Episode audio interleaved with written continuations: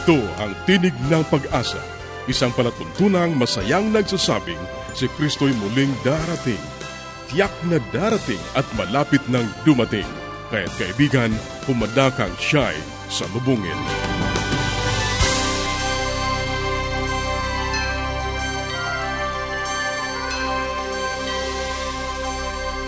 Ang programang ito ay inihahatid ng Adventist World Radio at ako ang iyong kaibigan, Ner Caranza, nag-aanyaya na samahan niyo kaming muli sa 30 minutong paglalahad ng mga kaalaman sa malusog na pangatawan, masaya at matatag na sambahayan at higit sa lahat sa pagtuklas ng pag-asa na nagmumula sa Biblia. Isang taos-pusong pagbati sa ating mga kababayan sa iba't ibang lugar na naaabot ng ating palatuntunan. Masaganang bagong taon po sa inyong lahat. Ang wika ni Apostol Pablo sa Filipos 3.13 at 14, Isang bagay ang ginagawa ko, nililimot ko ang mga bagay na nasa likuran at tinutungo ang mga bagay na hinaharap nagpapatuloy ako tungo sa mithiin para sa gantimpala ng dakilang pagtawag ng Diyos kay Kristo Jesus. Kaibigan, kalimutan na natin ang mga hindi magandang karanasan ng lumipas na taon at tanawin natin ang isang bagong pag-asa, mapayapa at masaganang bagong taon. Nais naming pagkalooban ka ng magagandang aklat at mga aralin sa Biblia. Sumulat ka lang sa Tinig ng Pag-asa, P.O. Box 401, Manila, Philippines. Tinig ng Pag-asa, P.O. Box 401, Manila, Philippines. O kaya ay mag-email sa tinig at awr.com awr.org. Tinig at awr.org. Maaari ka rin mag-text sa Globe 0917-1742-777. 0917-1742-777. At sa Smart 0968-8536-607. 0968-8536-607. 0917. Maaari ka rin magpadala ng mensahe sa ating Facebook page, facebook.com slash awr Luzon, Philippines, facebook.com slash awr Luzon, Philippines, o dumalaw sa ating website, www.awr.org www.awr.org Sa ilang saglit, ang buhay pamilya.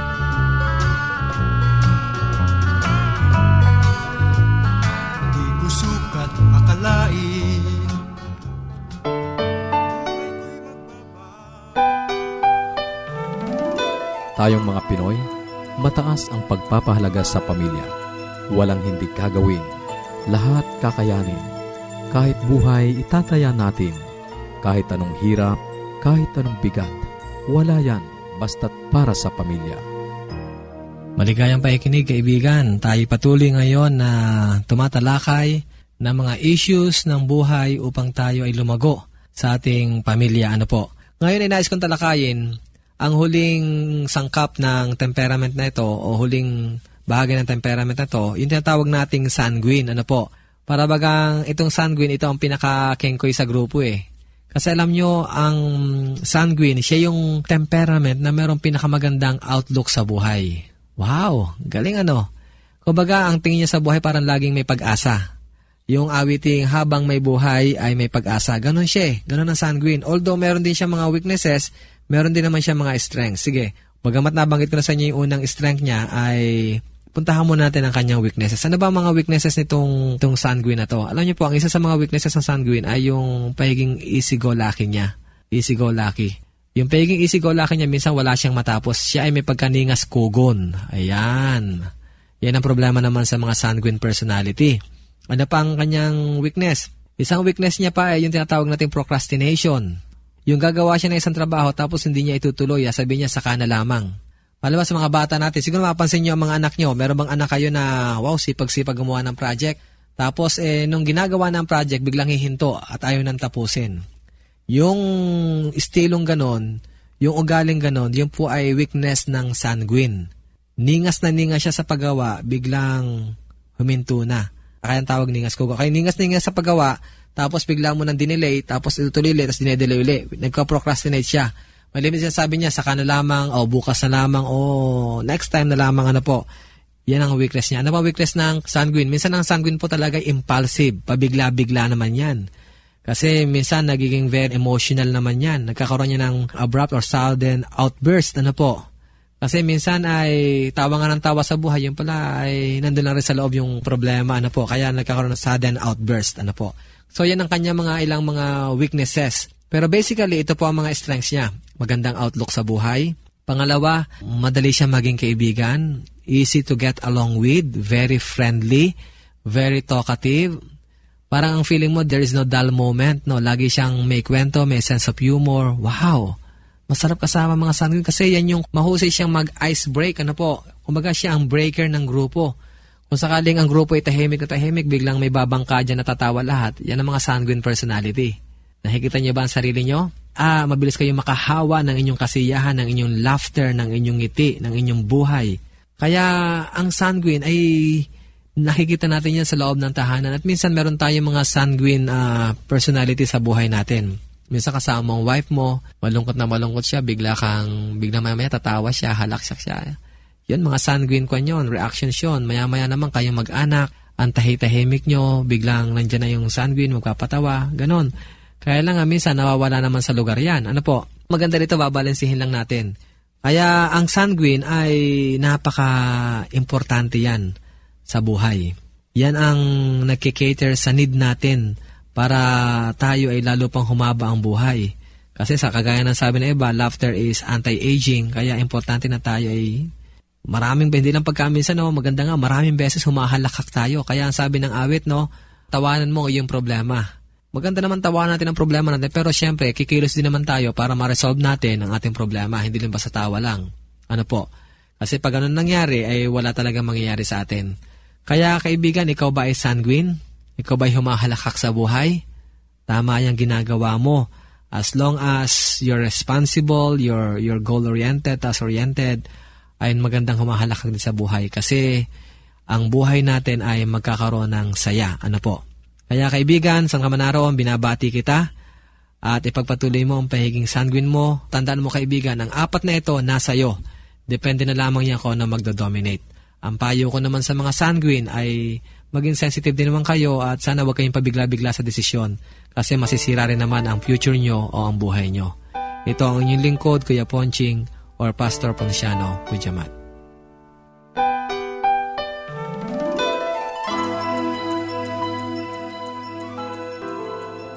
Yes, Dad and Mom are coming. I wish my parents will come too. The best way to spend time? It's with family. Adventists care. Ang bahaging iyong napakinggan ay ang buhay pamilya.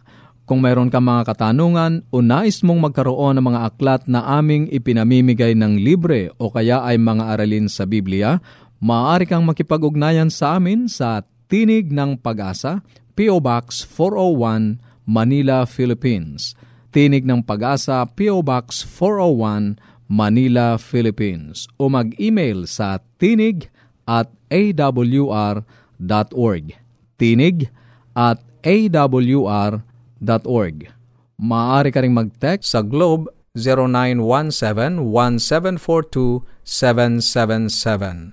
0917-1742-777. At sa Smart 0968-8536-607. 0968-8536-607.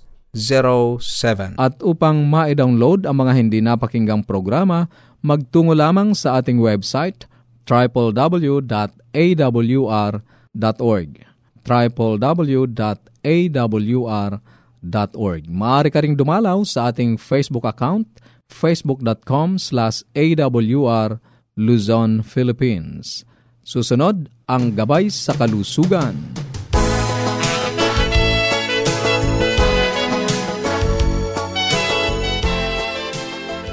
Po si Dr. Linda Barona. Bumabati po sa inyo ng isang magandang araw at ako'y natutuwa na muli tayong nagkakasama-sama. Sana po'y nasa mabuti kayong kalagayan sa araw na to at sa tulong ng Diyos kayo ay may mapayapang buhay. At sa mga nasa malayo, sa ibang lugar nating mga kababayan, binabati ko po kayo. Nito pong huli nating programa ay pinag-usapan natin ang uric acid or ang gouty arthritis. Siguro bago lang po ito sa inyong kaalaman ano or nadidinig nyo, hindi nyo ganong pinapansin. Uh, hindi ko nga lang po alam ang Tagalog equivalence ng gout, no? Pero ito po isang klase ng rayuma at gaya nga ng nasabi ko earlier uh, nung nagdaang programa na hindi lahat ng rayuma ay gawa ng gout or ng uric acid. Ito po, ang uric acid ay breakdown product sa katawan natin na dapat ini-eliminate ng ating kidneys. Ngunit kung ito ay mataas or naiipon niya, nagkakos ng problema at nadideposito sa iba't ibang joints, no?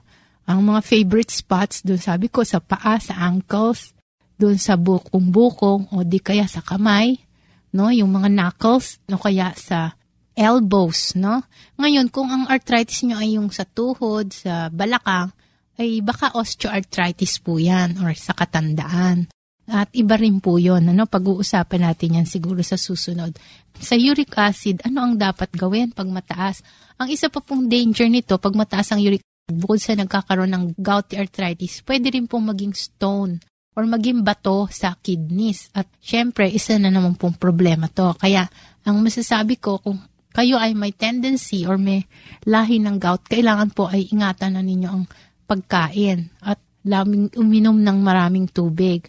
Ngunit meron pong nagsabi naman kasi pag-uusapan natin kung anong mga pagkain ang dapat iwasan. Eh nasabi po ng iba na napakahirap iwasan, lalo-lalo na po sa Filipino, no, yung mga diet natin. Anyway, sasabihin ko sa inyo kung paano ang dapat gawin. Ano ba ang mga pagkaing matataas, no? Sa purine, ang tawag po dito purine or parang yung high protein diet na nakakapag-produce ng uric acid ang mga dapat pong iwasan. Ano? Ito yung group 3. Ibig sabihin talagang avoid. Yung mga grupo na to, yung medyo related, alam na ninyo kung parang kahawig or kapareho, no? Mussels or tahong. So, yung mga seafoods or seashells na pagkain, ano, mataas po yan sa uric acid. Then, meat extracts, yung mga potted meat, yung mga liver, no, yung laman loob, ay matataas din po yan brains or utak, no? Kung mahilig kayong kumain noon sa baka or sa baboy man, napakataas po nito sa uric acid. Ang mga sarsa, no? Gravies. Bakit? Kasi karaniwan to ay ginagamitan nga ng mga atay ng mga manok o kaya ng baboy, no? Patis, kasi marami din yung, yung dilis kasi ay mataas din sa uric acid. Sweet breads or mollejas. Yeast, anchovies, yung dilis at bagoong mataas din po yan. Tapos internal organs, gaya na sabi ko, liver, kidney, pancreas, yung mga mahilig sa bopis, no? Ay nako, baka kung kayo ay may mga rayuma na related sa uric acid, talaga pong lalala. Sardines, no? Yung mga delata. Tapos yung mga family ng isda na herring, tamban, tawilis, tunsoy, lapad, silinyasi, no? Karaniwan po ito.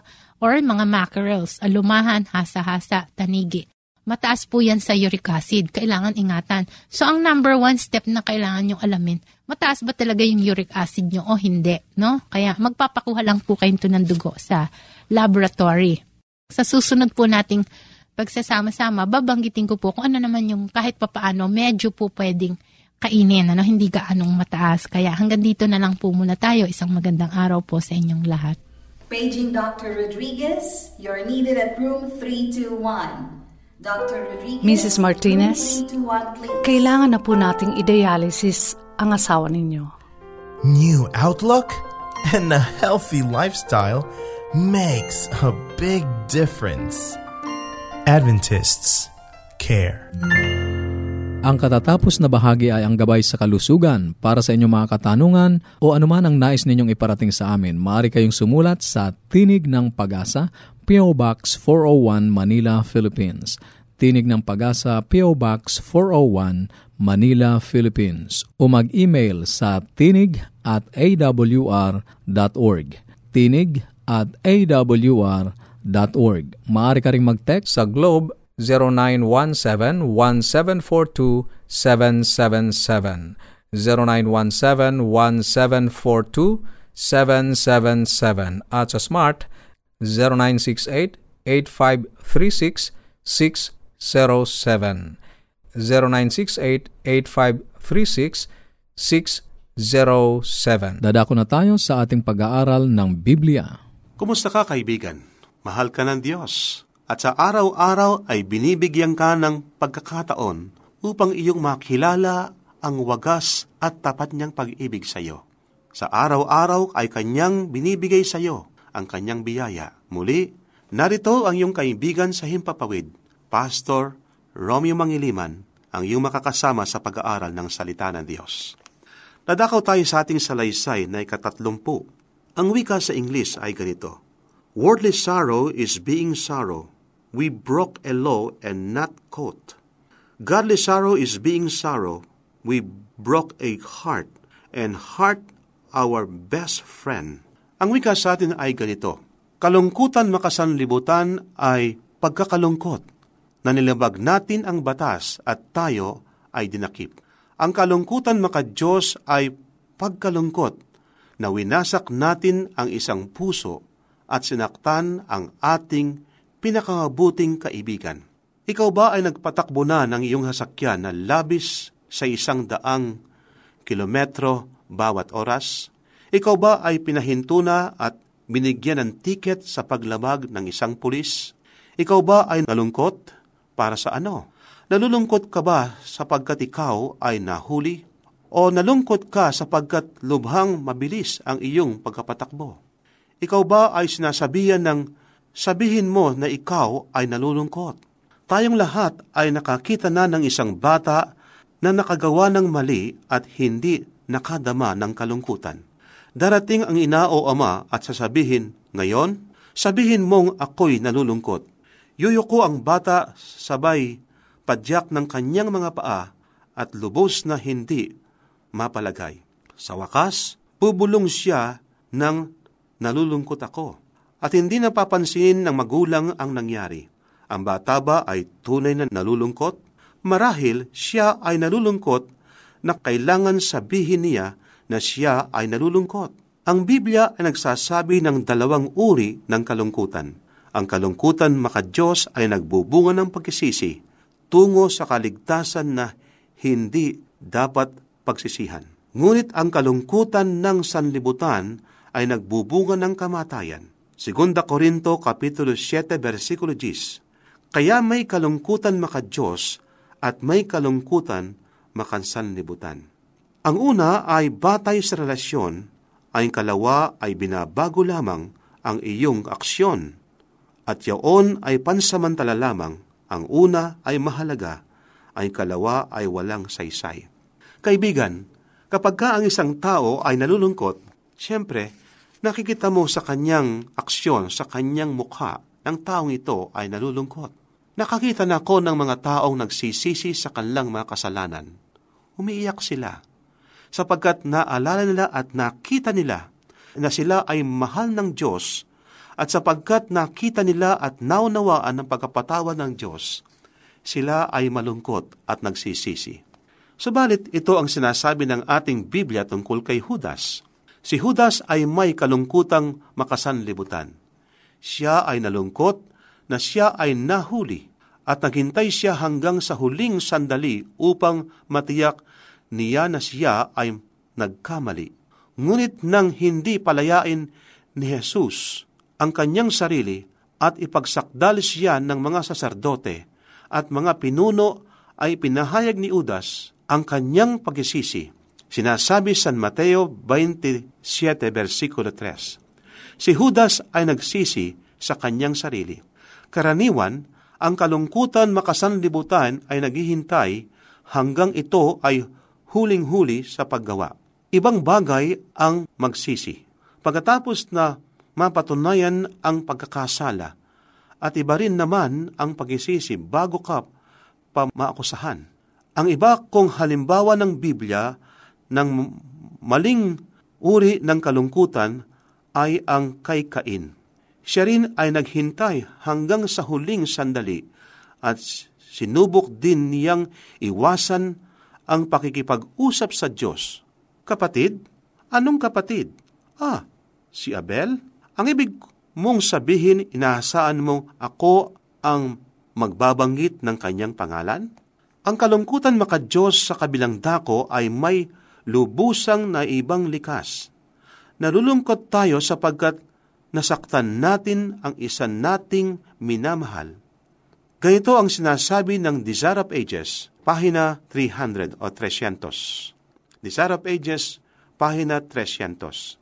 Madalas na nalulungkot tayo sapagkat ang ating masamang gawa ay nagbubunga ng hindi kanais-nais sa ating mga sarili. Ngunit hindi ito pagkisisi.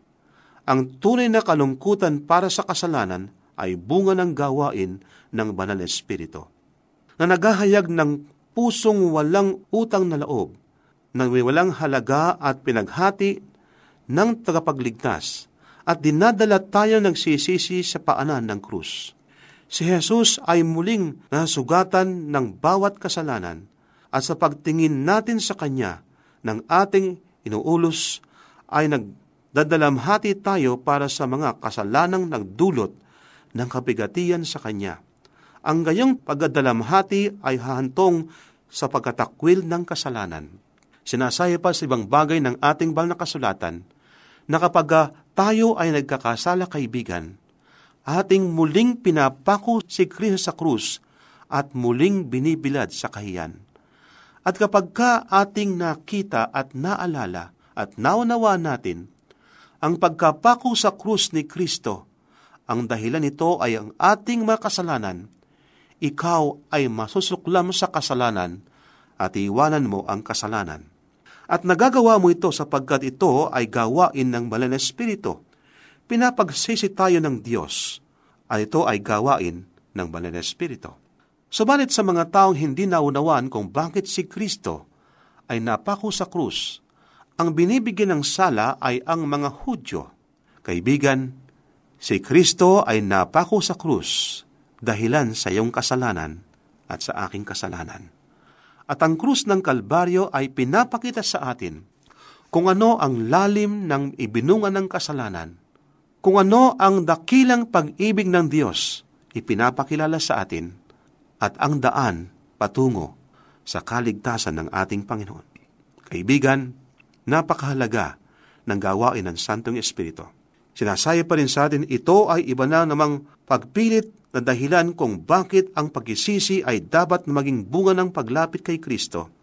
Hindi tayo malulungkot na nasaktan natin ang ibang iniibig kung hindi natin iniibig ang taong ito. Naalala mo ba na ikaw ay maliit pa? at may ginawang nakapinsala sa iyong kapwa, batang kapitbahay, at ikaw ay kailangan malungkot? Sa ating pagtanda, natututo tayo ng kaunti tungkol sa pag-ibig na sinasakop ang lahat para sa sangkatauhan, upang ang kabutihan natin ay lumagpas pa sa kapaligiran ng ating mga kaibigan. Ngunit totoo pa rin na kung higit mong minamahal ang sinuman, lalo ka namang magdaramdam kapag siya ay nasaktan mo. Habang nakikita natin na si Kristo ay nagtitiwala sa kanyang pag-ibig para sa atin, tayo ay totoong nalulungkot kapag pinagpighatin natin siya. Ito ang pagkisisi, kalungkutan makadiyos na hindi dapat pagsisihan. Kaibigan, kapag ka nakita mo kung ano ang bunga ng kasalanan, iwanan mo ang kasalanan. Ang Diyos ang siyang gumagawa para sa atin. At ang banal na Espiritu ay pinapaalam sa atin kung ano ang bunga ng kasalanan. Kaibigan, bagamat mabigat ang ating nagawang kasalanan, ang ating Diyos naman, sa magitan ng dugo ng ating Panginoon na buhos sa bundok ng Kalbaryo, handang tanggapin tayo ng ating Panginoon. May mga tao kung minsan sabi nila, magpapakabuti muna ako bago ko lalapit sa aking Panginoon. Hindi natin kayang magpakabuti sa ating sarili. Maliban at tayo ay bibigyan ng Diyos ng kapangyarihan na ating magawa ang mga bagay na kabutihan. Kaibigan, mahal ka ng Diyos. Bakit hindi mo tanggapin ngayon ang ating tagapagligtas? Siya ang gumawa para sa iyong kaligtasan. Handa ka bang tanggapin siya na iyong tagapagligtas? Tayo ay manalangin. Mapagpala at dakila po naming Diyos, muli po kaming lumalapit sa inyo. Nalulungkot po kami sa aming mga nagawang mga kasalanan, sapagkat nasaktan po namin ang dandamin ng aming Panginoon. Subalit sa kabila po nito kami natutuwa sapagkat handa ang aming Panginoon na patawarin kami at linisin sa lahat ng aming makasalanan. Napakabuti po niyo, O Diyos.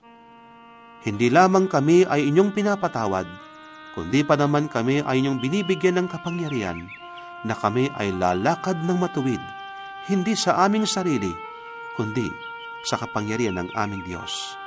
Nakatulad ng binanggit ng inyong lingkod, kaya naming gawin ang lahat ng mga bagay sa magitan ng nagpapalakas sa amin. Salamat po o Diyos sa inyong mga pangako, sa pangalan ng aming Panginoong Hesus. Amen. Maraming salamat sa iyong pakikinig. Sana'y nakinabang ka sa ating mga pag-aaral. Ating itutuloy ang mga paksang nasimulan sa susunod nating pagtatagpo sa ganito ring oras at himpilan. Muli ka naming inaanyayahan na makipag-ugnayan sa amin sa anumang katanungang nais mong iparating, gayon din kung nagnanais kang magkaroon ng mga libreng aklat at mga aralin sa Biblia. Sumulat ka lamang sa Tinig ng Pag-asa, P.O. Box 401, Manila, Philippines. Tinig ng Pag-asa, P.O. Box 401, Manila, Philippines. Maaari ka rin mag-email sa tinig at awr.org. Tinig at awr.org o magpadala ng mensahe sa ating Facebook account facebook.com slash awr Luzon, Philippines facebook.com slash awr Luzon, Philippines Maaari ka rin mag-text sa Globe 0917-1742-777. 0917-1742-777. At sa Smart, 0968-8536-607. 0968-8536-607. At upang ma-download ang mga hindi napakinggang programa, magtungo lamang sa ating website www.awr.org www.awr.org Sa mga kababayan nating nasa Estados Unidos, maaari nyo na ring mapakinggan sa inyong mga cellphone ang ating programa. Idaya lamang ang 712-432-9975 712-432-9975 ito pong muli ang iyong kaibigan, Narcaranza, pansamantalang nagpapaalam. Sa Roma 15.13, pagpalain kanawa ng Diyos ng pag-asa, ng buong kagalakan at kapayapaan.